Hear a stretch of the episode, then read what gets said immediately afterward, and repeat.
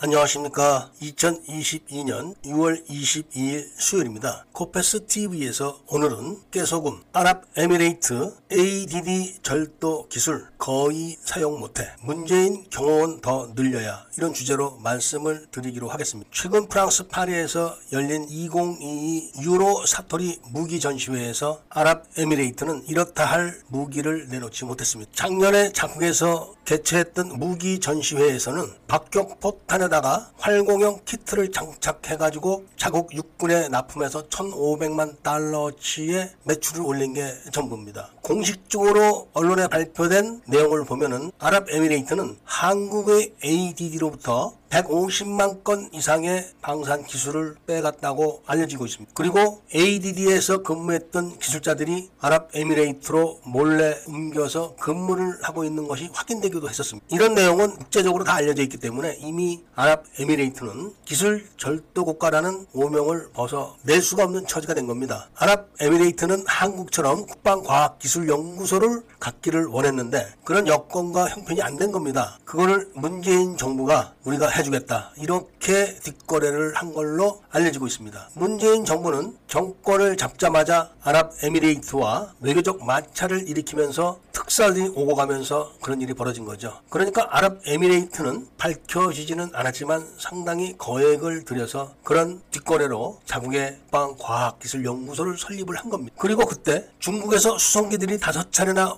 아랍에미레이트에 왔었다고 미국 정부가 경고를 하기도 했었습니다. 중국 정보부는 대한민국 정원을 지휘를 할 수 있는 시스템을 갖고 있습니다. 그러니까 한국의 ADD의 서버가 거의 통째로 아랍에미레이트로 건너갔다. 이런 거를 잘 알고 있고 그 백업을 받아가지고 중국으로 보내진 걸로 알려지고 있습니다. 그런데 문제가 생긴 겁니다. 한국 ADD에 있는 많은 기술들은 한국 정부가 공식적으로 돈을 지불하고 외국 방산업체들로부터 도입한 기술입니다. 그러니까 그것이 다 특허권으로 보호되고 있는 그런 기술들입니다. 우리나라가 지금 많은 무기를 개발했지만 자체적으로 독자적으로 개발한 무기 체계는 하나도 없습니다. 다 기술 도입, 개발 협력 이런 명목으로 기술을 개발했지만 결국은 다 돈을 주고 사온 기술들이라 그 기술을 한국만 쓸 수밖에 없다는 것입니다. 그러니까 아랍에미레이트가 구경을 할 수 있지만 자기들이 그 기술을 이용해 가지고 무기를 만들게 되면은 국제법에 저촉이 되는 겁니다. 그렇지만 중국은 그런 거에 개의하지 않습니다. 대놓고 막 베끼는 그런 나라기 때문에 쓸 수 있는 기술은 다 갖다 썼을 겁니다. 원래 중국의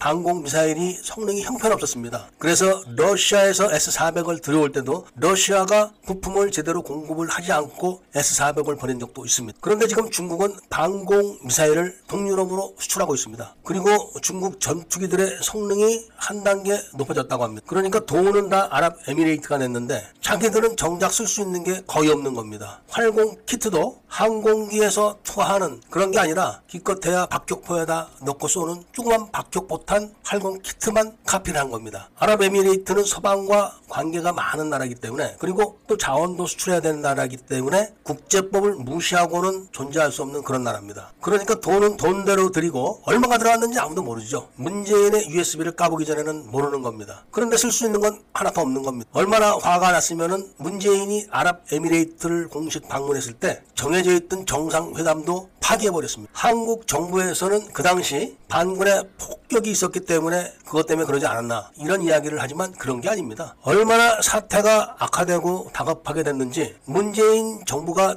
끝나기 얼마 전인 4월 달에 아랍에미레이트에다가 몰래 ADD 출장소를 설립을 했습니다. 국가기관이 비밀리에 다른 나라의 연구소 사무실을 차려준 겁니다. 그것도 비밀리에 차린 겁니다. 어떻게든지 무마를 해보겠다는 문재인 정부의 노력이지만 한국 자체가 자체적으로 개발한 군사 기술이 없는데 무슨 재간으로 그걸 막겠습니까? 아랍에미레이트에서 얼마나 화가 났으면은 FA50을 도입하겠다 이렇게 얘기를 했다가 중국제 훈련기로 도입을 결정을 해버린 걸 다 아실 겁니다. 한국 사람들이 정부가 하도 속여서 실정을 잘 모르니까 KF21 공동 개발국인 인도네시아를 저주를 하고 악담을 퍼붓지만 지금 인도네시아도 반격을 하나하나씩 하고 있는 중입니다. 카이와 인도네시아는 서로가 인도네시아는 카이의 전투기를 투자를 하고 카이는 인도네시아 수송기에 투자를 하고 이런 약정을 맺고 투자를 했는데 문재인 정부가 임기가 남아있는 카이 사장을 돈을 해먹었다 이런 핑계를 내가지고 구속을 시켜버리는 바람에 인도네시아는 그런 줄 알고 있다가 재판 결과에서 그런 사실이 없다는 게 드러나자 복수를 시작하고 있는 겁니다. 인도네시아는 지금 FA50 계약금도 안 내고 있습니다. 잠수함 계약금뿐만이 아닙니다. 이런 일 때문에 문재인은 현지 대통령보다 더 많은 경호원을 법을 바꿔서 자기 사저에다 지금 배치를 해놓고 있습니다. 문재인의 USB 비밀이 꼭 북한의 공식적인 발표가 아니더라도